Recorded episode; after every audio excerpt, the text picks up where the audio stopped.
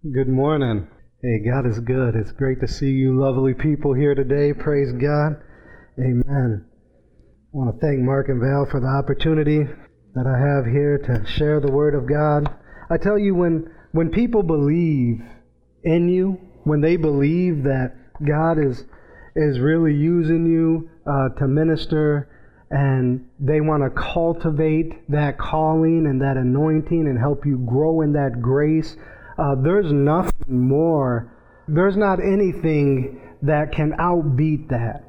When, when we're striving for unity uh, in the church, and if you've noticed with Mark and Val, there's no competition in ministry. it is a beautiful thing, and uh, it's very rare, actually.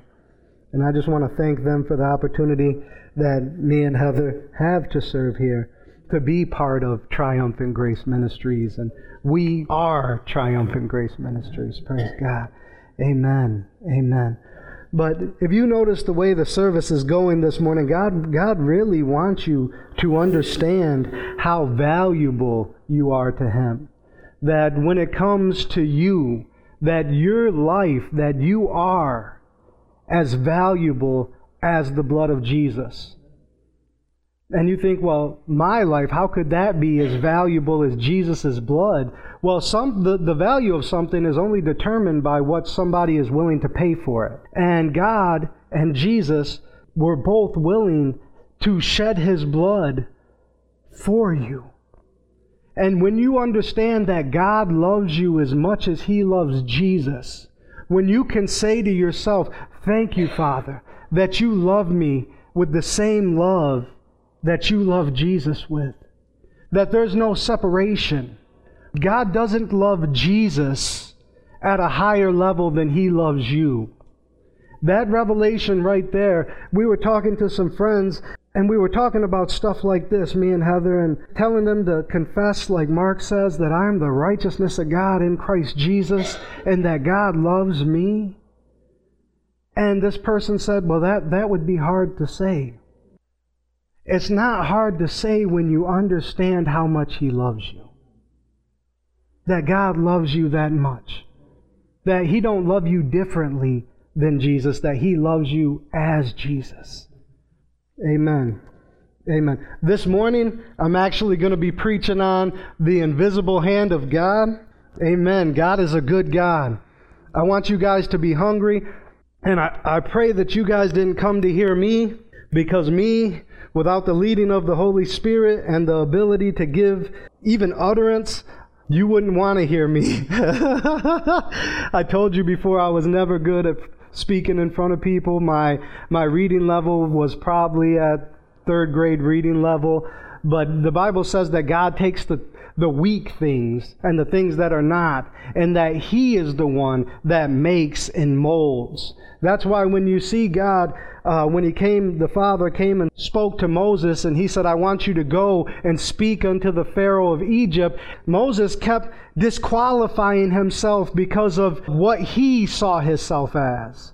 See, Moses didn't see himself as a great intellectual, or even he said he was slow of speech, which means you literally have a speech impediment or you stutter. But God, God said, Who is the one that gives man the ability to speak? Who makes mute or deaf or dumb? It's God. God gives man the ability to speak. And He wants us to know that we have the Holy Spirit living inside of us. So when we feel inadequate, God's ability supersedes our ability. He makes us what we can't become. Because this is the way we were born, but not the way that God's designed us. Amen. Because when you were born again, you were translated, the Bible says, out of the kingdom of darkness into the kingdom of God's dear Son. Amen. You've been born again. Your feet's been set on a different path. The path that you were going is not the direction that you're now heading. Amen.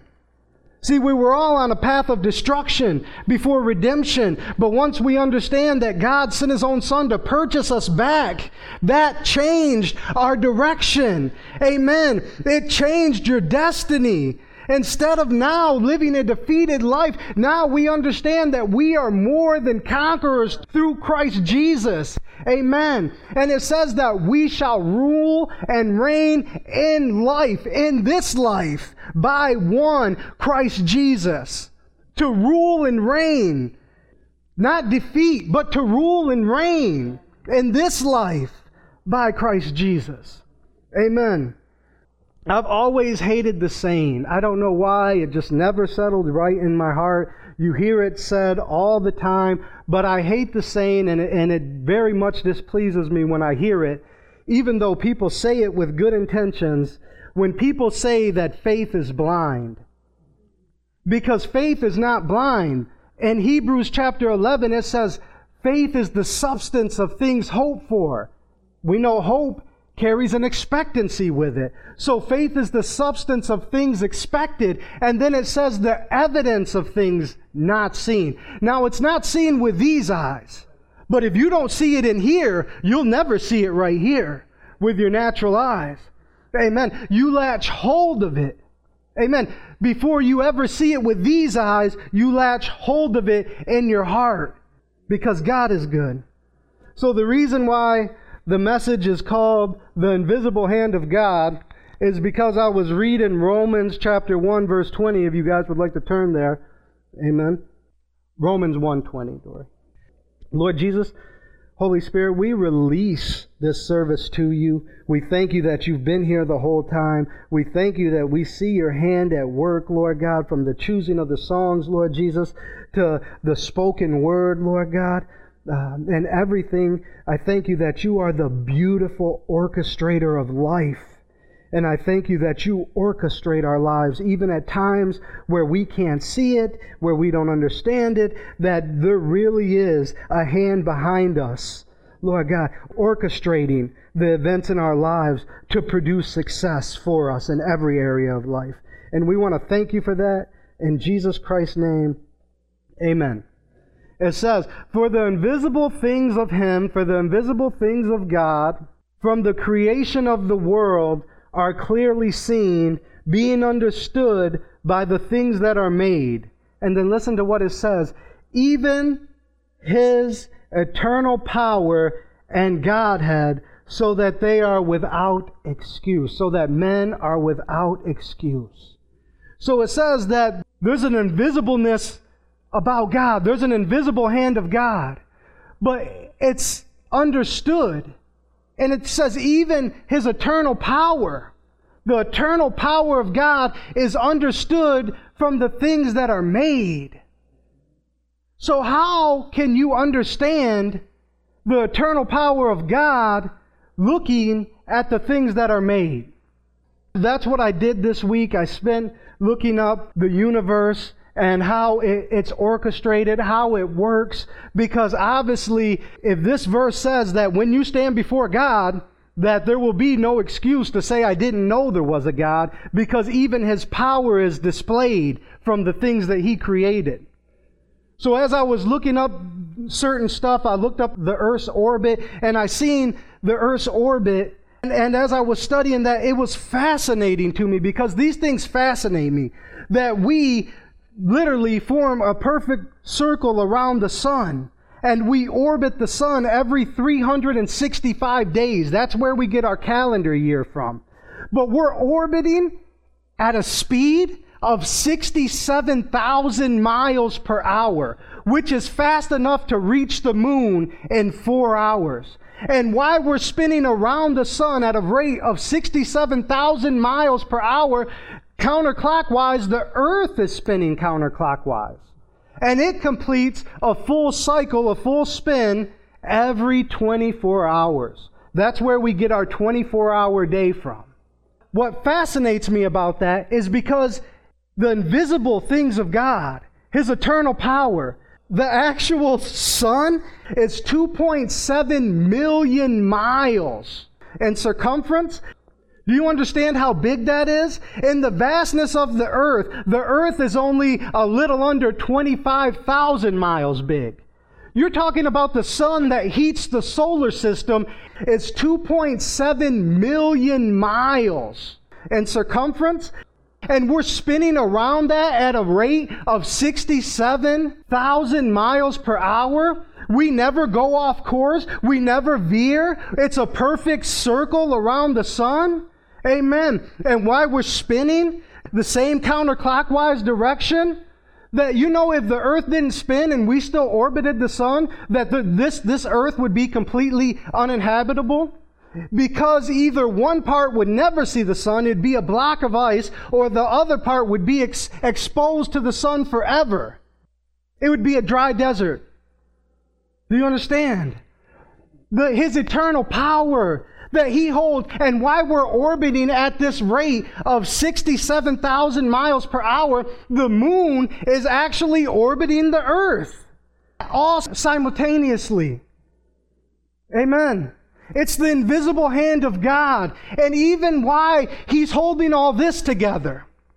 He's holding you. Amen. He's, he's able to orchestrate creation, but He's able to orchestrate your lives in the same way. Amen. The Bible says that He don't sleep or slumber. While you're sleeping, God is still keeping the sun burning. He's still turning the earth. Amen. The moon is still circling us. The importance of the moon, when I looked it up, it's actually what creates tides. Without the gravitational pull of the moon, the oceans would literally spill out. But you know what happened? God said the waters will only go this far. Amen. And from that time forth, guess what? The waters only went this far. There's a purpose and plan for everything. And when you look at your life, most of the times you don't know what the purpose and plan of God's going to be until you get ahead and are able to look back. And when you're ahead and you look back, you can say, I see what you were doing there. But it's only through faith that we understand that even in trials, God is doing something. The invisible hand of God is at work for your life. Amen. Amen. For your good. With that, we're going to turn to uh, Romans chapter 5. I was talking to Mr. T. I was talking to Mr. Testerman this morning. Mark, we call him Mr. T, but that's only because of the girls, praise God. I was talking to my buddy Mark this morning, and he said, uh, I was asking him how the uh, exhortation at their school yesterday went because they had to give a 15 minute exhortation showing Jesus, types and shadows from the Old Testament that actually depict Jesus. And he was telling, sharing some of Sister Val's with me, and he said, uh, he said, She's my favorite preacher. He said, he said, You're you're my number two, but you'll never take that number one spot. So I said, I said, that's fine. I don't plan on it, but reading out of Romans chapter five can't hurt.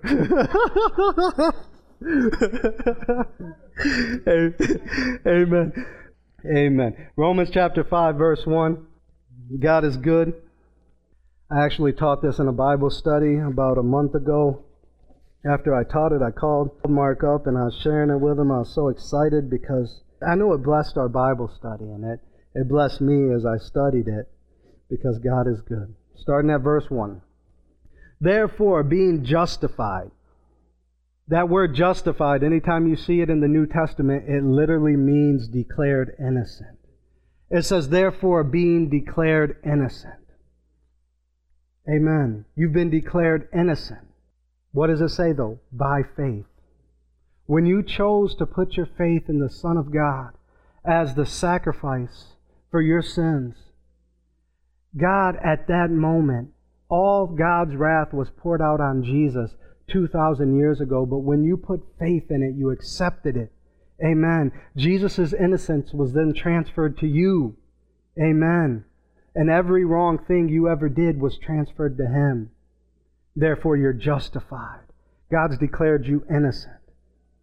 Therefore, being justified by faith, we have peace with God through our Lord Jesus Christ. Verse 2 By whom also we have access by faith into this grace wherein we stand. See, if someone's fighting against the message of grace because they don't have the revelation, the Bible says the place that you're standing in right now, the access you've gained, came by faith, but you're supposed to be standing in grace. Amen. It's the grace of God. It's God's ability to come on your life to empower you. Grace is an empowerment. Grace says, I'm willing to do something for you even though you don't deserve it. Grace says that I love you enough that even though you put yourself there, amen, I'm going to be the one to bring you out of it. Grace says that you went and you ruined your whole life, but I'm willing to pay the payment to fix everything. Amen. By whom also we have access by faith into this grace, we're standing in grace, wherein we stand, and rejoice in hope of the glory of God. That word glory right there, you're about to see it again in the next verse, but that word glory literally means dignity, glory, honor. It's literally referring to a character of a person. Dignity means nobility or elevated character. That's actually what dignity means. So when it's when you see this this word right here, we rejoice and hope of the glory of God, of the character of God. We rejoice and hope because we know the character of God. And then it says, and not only so, not only do we know the character of God and have joy because of that, he said, but we glory in tribulation also. That word glory there means to rejoice or to have joy or to boast. That word tribulation means pressure, persecution, distress, trouble. So he's saying that we have joy in troubling times. We can rejoice in troubling times. It says, and not only so, well, how, how can we have joy in the midst of troubled times? Because we know the character of God. Amen.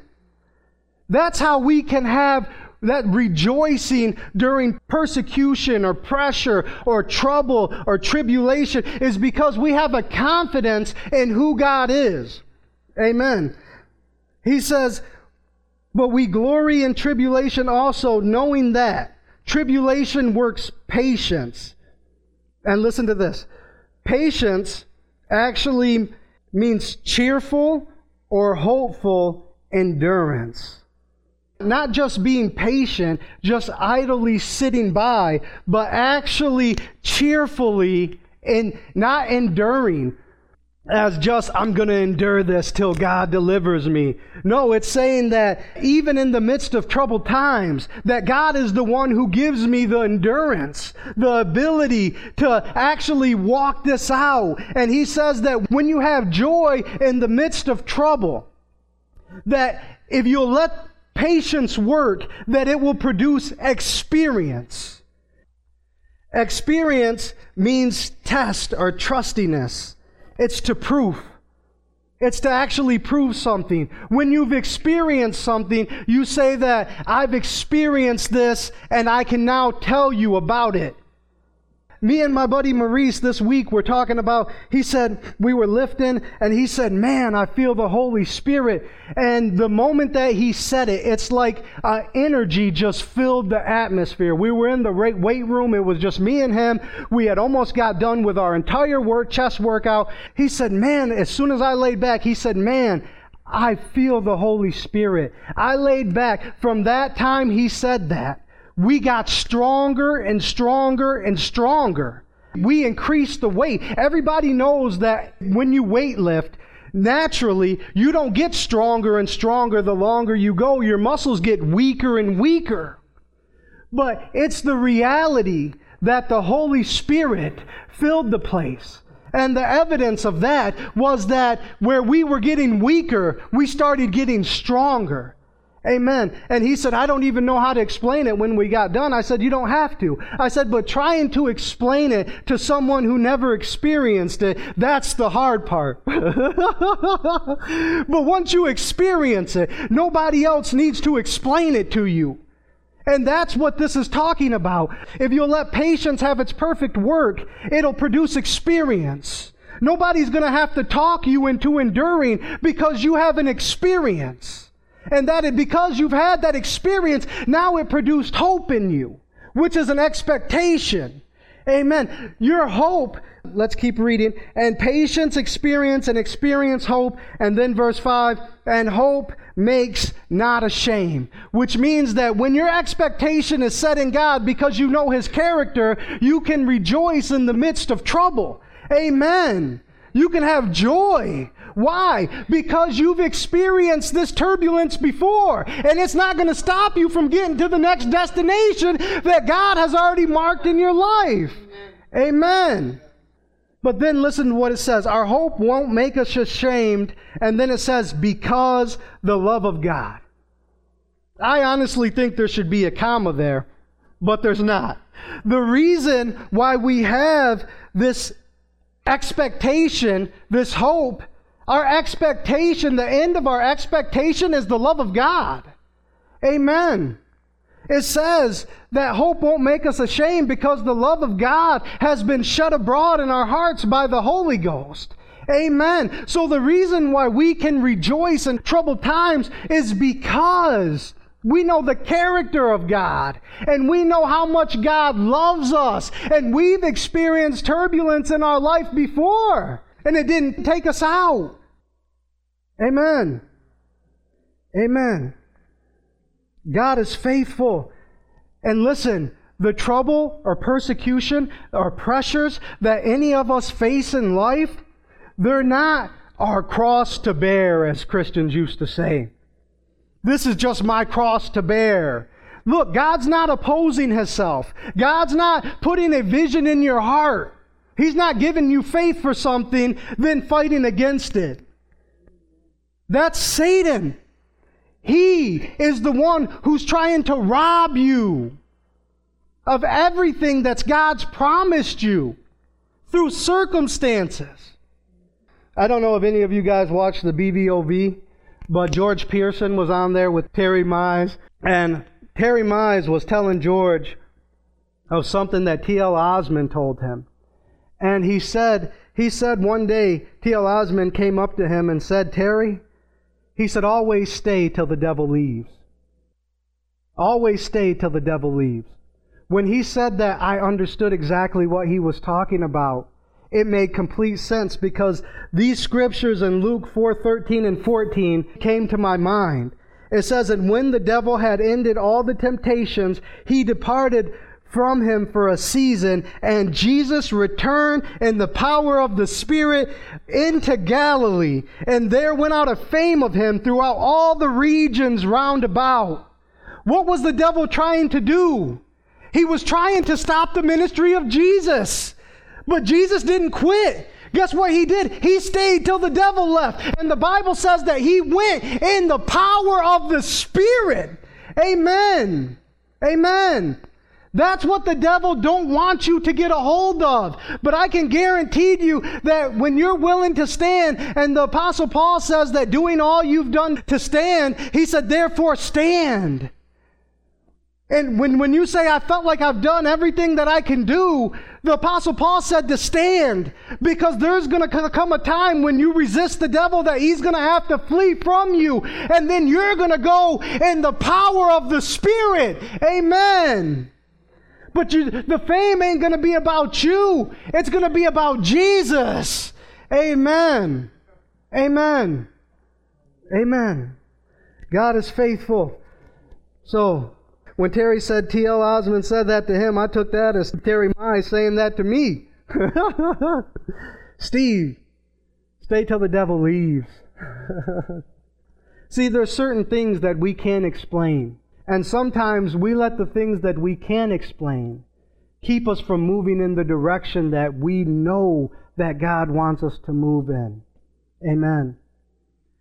I'm reminded of the story of Herod arrested Peter but before he arrested Peter, he arrested James, the brother of John, and he beheaded him.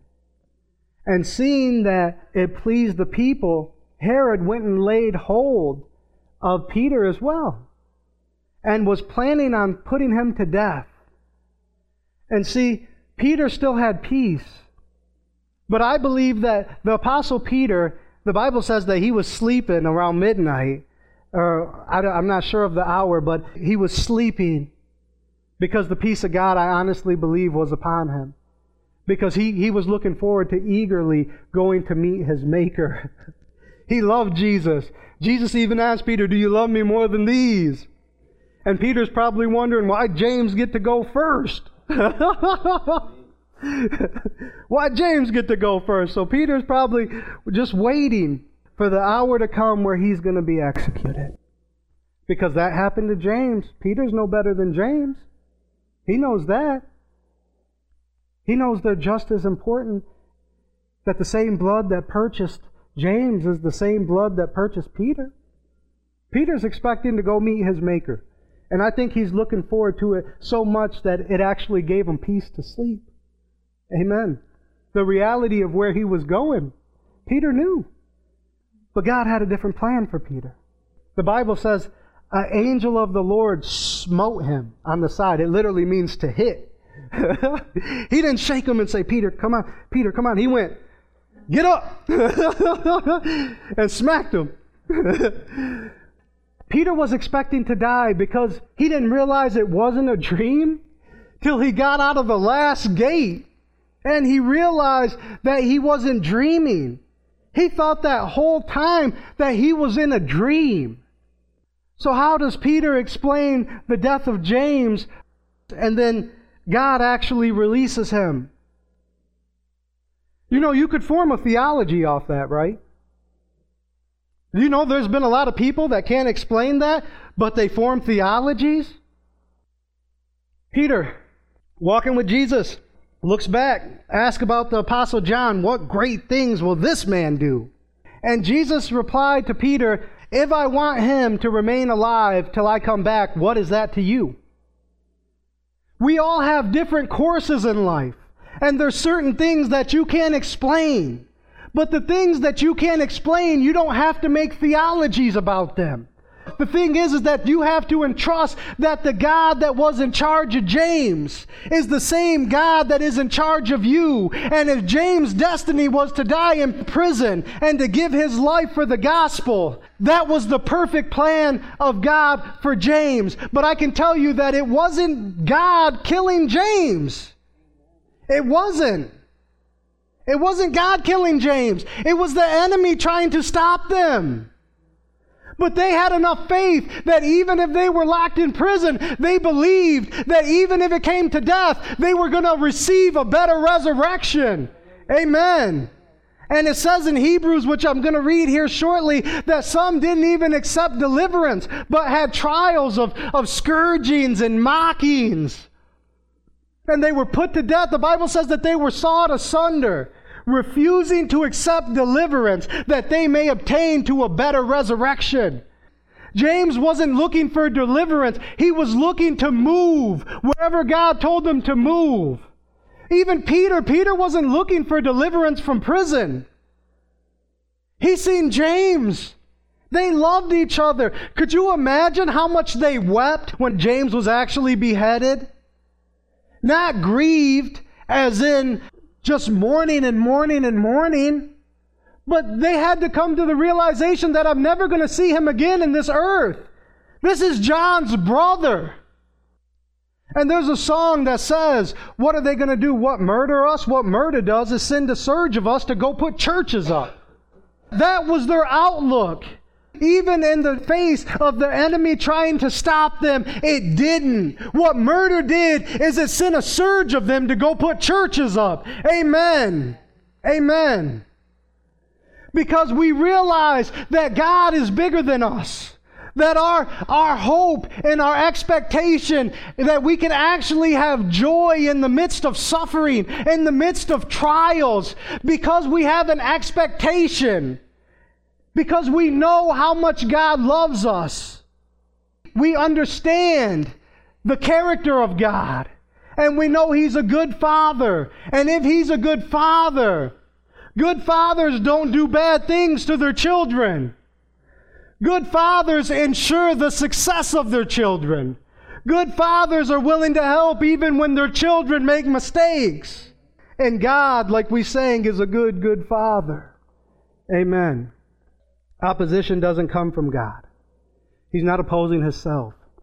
When you go through a trial, a test, or a temptation, You can have joy in the midst of it because you understand the character of God and you know how much He loves you. Amen. Hebrews chapter 11, we're going to start with verse 32. We're talking about the invisible hand of God because even though James had been beheaded, God was working on Peter's release. And even though Peter couldn't explain the execution of James, he couldn't explain it. He couldn't understand probably why God chose to set him at liberty, but James, he took to heaven. The apostle Peter, his, his only conclusion probably could have came that God really wanted to see James. and I guess he still has work for me here to do. But these guys were willing to give their lives for the gospel. The Bible says that after the first time that they got flogged and beat for the preaching of the gospel, that they came back rejoicing that they could suffer the same affliction as Jesus, the same persecution as Jesus. They thought it was honorable. God wasn't the one that flogged and beat them. But guess what? Their flogging and their beating didn't deter the mission. It didn't stop them because they knew the character of God. They knew the invisible hand of God was working on their behalf. Amen. Amen. Hebrews chapter 11, verse 32. I love these scriptures right here. And what shall I more say? For the time would fail me to tell of Gideon and of Barak and of Samson and Jephthah, of David also and Samuel and of the prophets and then listen what he says. Who through faith, these guys subdued kingdoms, wrought righteousness, obtained promises. Through faith, these guys actually obtained promises. It says in, in chapter 6 of this same book that it's through faith and patience that we inherit the promises. Amen. But through faith, these guys obtain promises, stop the mouth of lions, quench the violence of fire, escape the edge of the sword, out of weakness were made strong, wax valiant in fight, turn to flight. Uh, the armies of the aliens, women received their dead raised to life again, and others were tortured, not accepting deliverance, that they might obtain a better resurrection and others had trial of cruel mockings and scourgings, yes, moreover of bonds and imprisonment. They were stoned, they were sawed asunder, were tempted, were slain with the sword. They wandered about in sheepskin and goatskin, being destitute, afflicted, and tormented. I'm telling you, everything lines with grace when you look it up and with love because I told Heather that word tormented, it does not belong there. We know that perfect love casts out fear because fear has to do with torment. We understand that being perfected in love actually casts out fear. That fear has to do with torment. So I looked that word up in the Greek and it actually means to have great adversity. Great adversity because they weren't tormented while they were standing. They were standing in a, in a place of faith. They didn't feel like it was torment to stand up in the face of opposition to the point to where they want to kill you. They didn't look at it. It says that Jesus, for the joy set before him, endured the cross. There was a joy and expectancy in Jesus' heart when he was enduring the affliction, the payment that brought about the payment for our sins. He wasn't depressed or beat down. In life, Christians should never be, you should never have a weight or a burden on you. You have the ability to get outside of that emotion based in the love of God, that the love of God can carry you outside of an emotion, that it can rearrange the emotions to fit the word. Amen. And then it says, of whom the world was not worthy. They wandered in deserts and in mountains and in dens and in caves of the earth. And these all having obtained a good report through faith, received not the promise. God having provided some better thing for us, that they without us should not be made perfect. Heather was talking this morning and she was telling me about a puzzle that she put together. And she was saying that there was one piece of the puzzle that was missing. She said she searched high and low everywhere. and she couldn't find that piece of the puzzle. She said that I had 99.9% of this puzzle done, but because that one piece was missing, it wasn't complete. If one of God's children are missing, it's not complete. You are a child of God that was meant to complete the puzzle. Amen. The puzzle that God created. You know how important you are as a single piece? You form the whole picture because you're a piece of it. Amen. Verse 1 in chapter 2. He says, Wherefore, seeing we are compassed about with so great a cloud of witnesses. Who's the witnesses he's talking about here?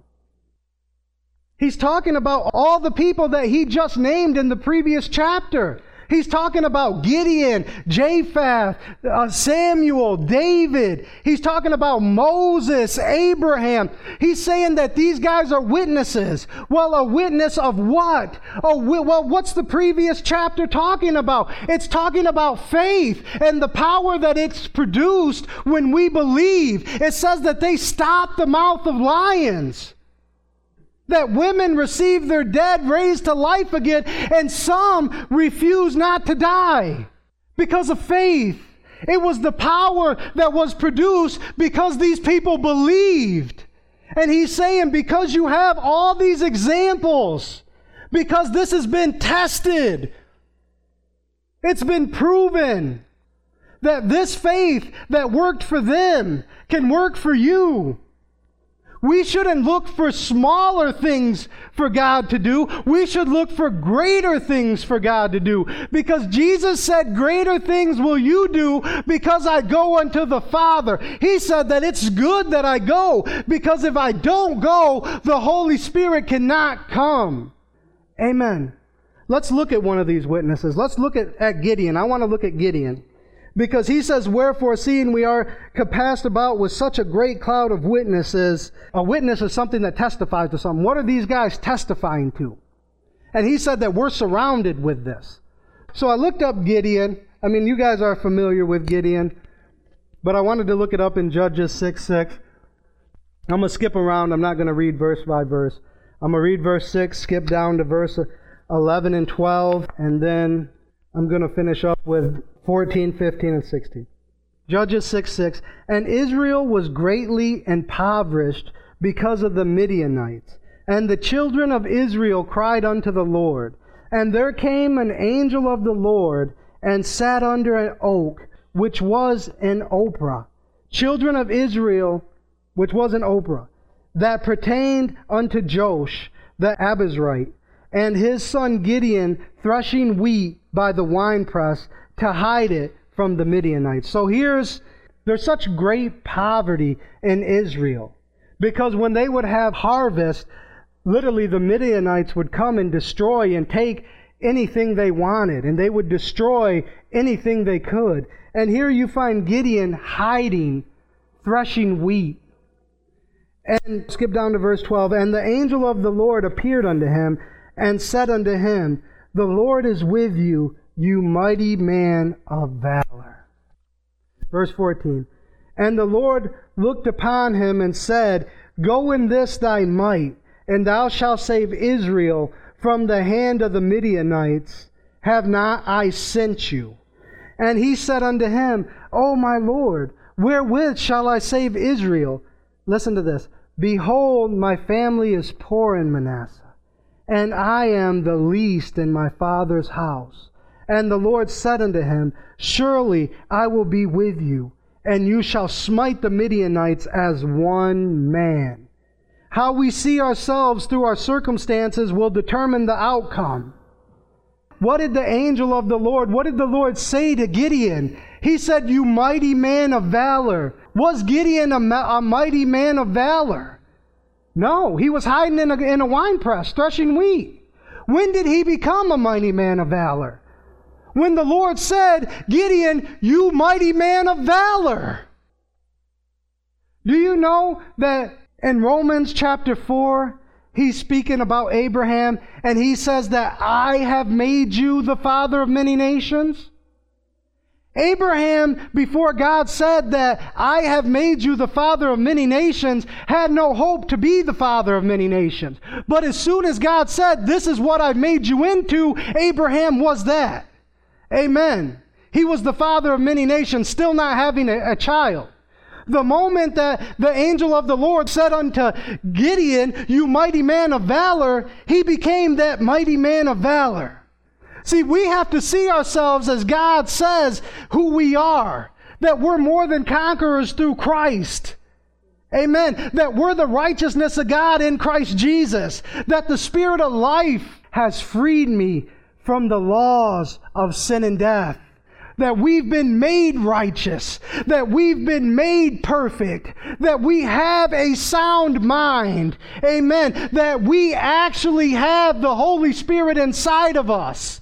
And if you look in Luke 10 18, Jesus says, Behold, I saw Satan fall like lightning from heaven. This is what he said. And he said, Behold, I give you power to trample on snakes and scorpions. I was telling Mark, I looked up that word snake in the Greek, and in there it actually says specifically referring to Satan. He says that I give you power to trample on Satan and scorpions to overthrow the powers of the enemy that no harm may come to you.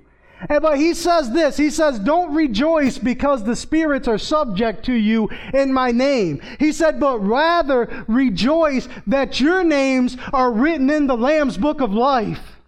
See, we can have joy, not because of the circumstance, but because the invisible hand of God is working behind the scenes. That when you stand up knowing that your name is written in the Lamb's book of life, that you're going to overthrow the powers of the enemy and no harm is going to come to you. And your deliverance means somebody else's deliverance. Satan don't fight against something that he's not concerned about.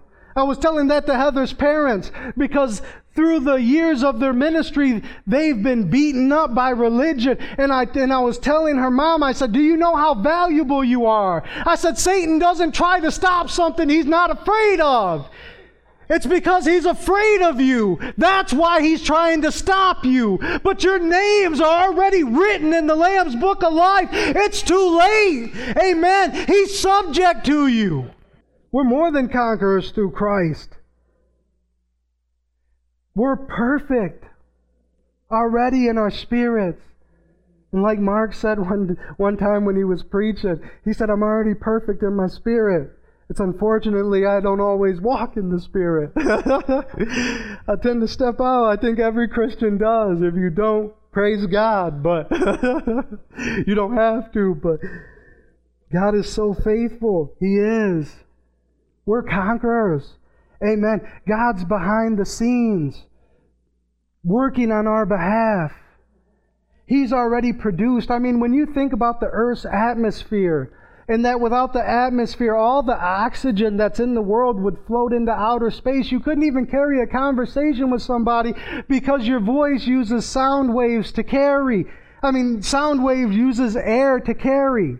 So when you produce a sound, if there was no air, there would be no noise because it needs that in order to carry that sound to an eardrum. When you think about that, that God created an atmosphere to protect this earth that would keep rain in here and oxygen. When you think about that, He put plants and seeds here that without plant life we would die. Plant life takes carbon, gives us oxygen. Without oxygen, you would die. Without food, it couldn't sustain a life on this planet. Without water to nourish a seed, the plant couldn't grow that would feed you, that would produce oxygen. Everything works in sync. But the same God that made the atmosphere is the same God that gave seed for the plants, is the same God that gave us water, but He's also the same God that is still directing your lives today. Amen. If you take one piece of the puzzle of your life out, the puzzle don't even look the same. I was thinking about this. My brother had gotten in trouble and he ended up doing a year in the county jail. And when he got out, if the things would have happened that should have happened, he would have spent a lifetime in prison. But there were certain things that didn't happen. The gun didn't go off. If that gun would have went off, what happens is he never meets Melissa. He never moves out to Chicago. I never move out here. My mom never moves out to Beloit. I never meet a man named Mark Testerman. I never meet someone named Heather. I never have three kids.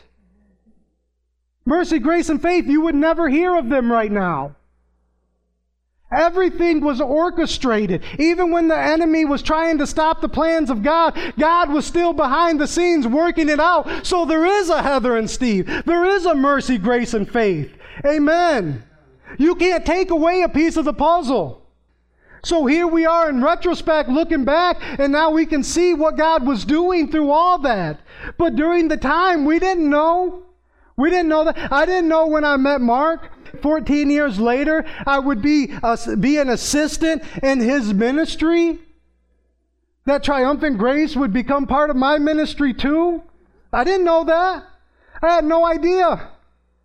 But there was an invisible hand of God working behind the scenes. That when Mark was getting ready to open this church, two weeks before that, Heather stepped out of the, she, she served in the children's church. She stepped out of that and we started going to other churches. I didn't know Mark was going to open a church.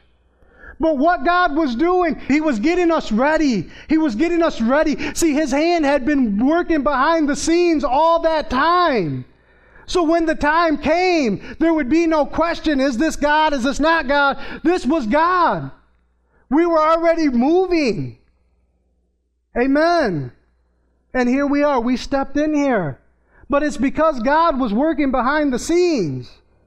Amen. And there was times I didn't understand.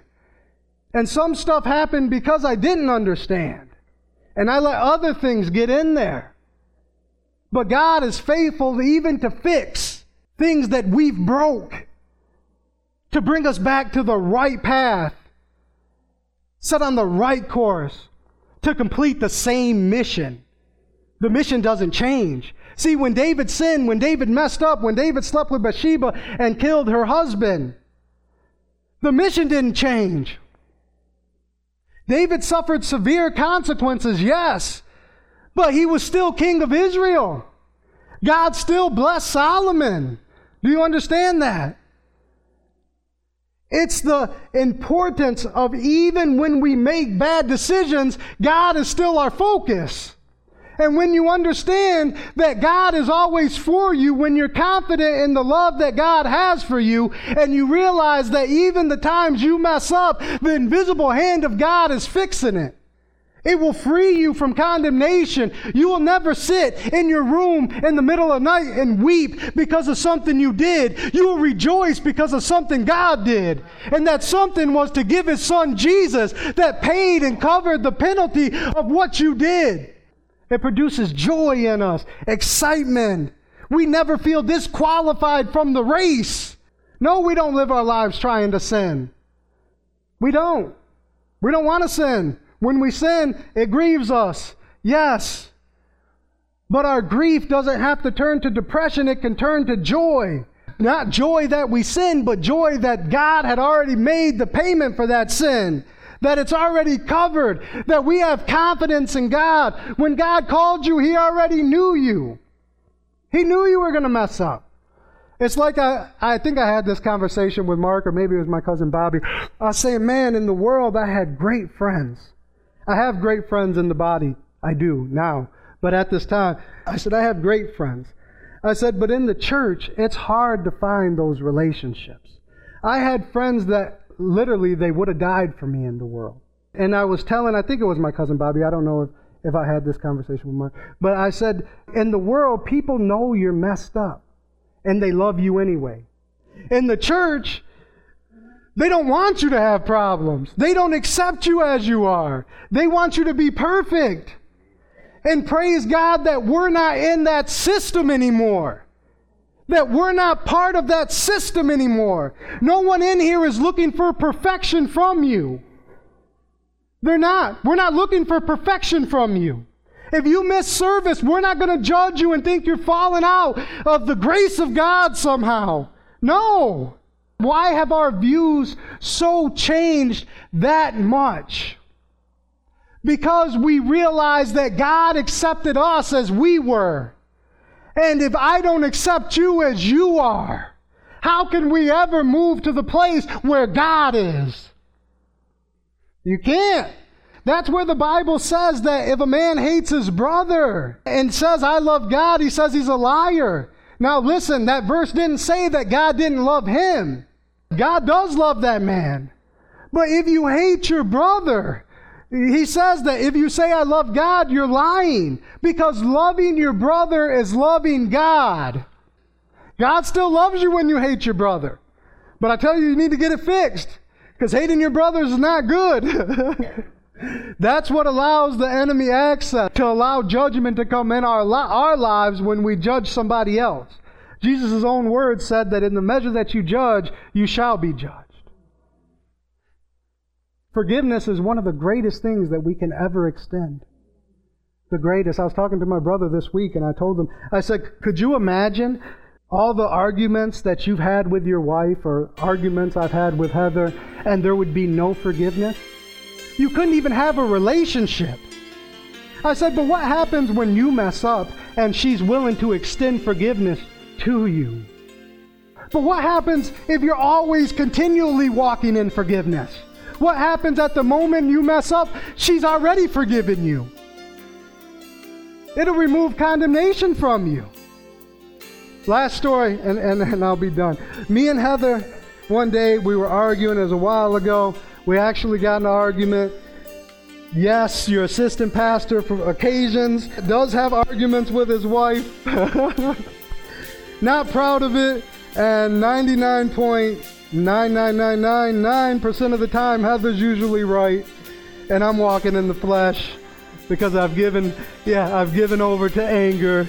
And this time we're arguing, and I, I raised my voice and, and I said some hurtful things to her and it was just silent. We're driving in the car about 10 minutes past, and she says to me, I want you to know that you're a good man.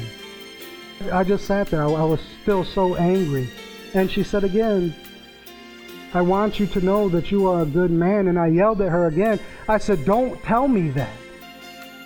I said, Don't say that. I'm not a good man. See, I was reminded of what I did, but Heather didn't see me as a mistake that I made. She knew that that wasn't me. She didn't see me as the mistake. That's how God sees you. He don't see you as the mistake. That when you sin and when you mess up and when you blow it, he don't see you as that. He sees you apart from that. Your mistake is a choice that you made. It's not who you are. Amen. Heather's probably one of the most forgiving people that I know. She is. God's blessed me with a good wife because I would need a lot of forgiveness. Amen. Amen. It's true. But God is faithful. And I want you to know that the invisible hand of God is not invisible to you. It's invisible at times. But as soon as you get far enough to look back, you'll see it there. Look back in your life, reflect on it. You'll see it. Amen. God is faithful. Lord Jesus, I thank you, Heavenly Father. I thank you for the anointing. I thank you for the ability to share your word. I ask you that you would bless the remainder of our day today, that it would indeed be filled with laughter, joy, and rejoicing for everything that you've done for us. I thank you for Triumphant Grace Ministries, Lord God. I pray for anyone that hears this message that they would be encouraged, Lord God, and that the same anointing to preach it would be on it when they listen to it. In Jesus Christ's name, amen.